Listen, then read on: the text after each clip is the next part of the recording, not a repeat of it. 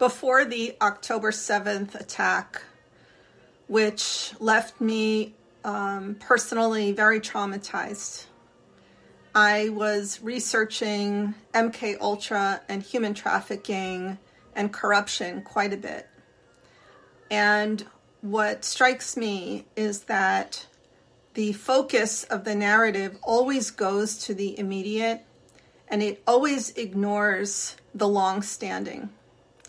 And I would really like to know about the networks of people who facilitated torture of children so bad that when I read about it in books about MK Ultra, I literally have to shut the book. Why do all the bad people always seem to escape unscathed?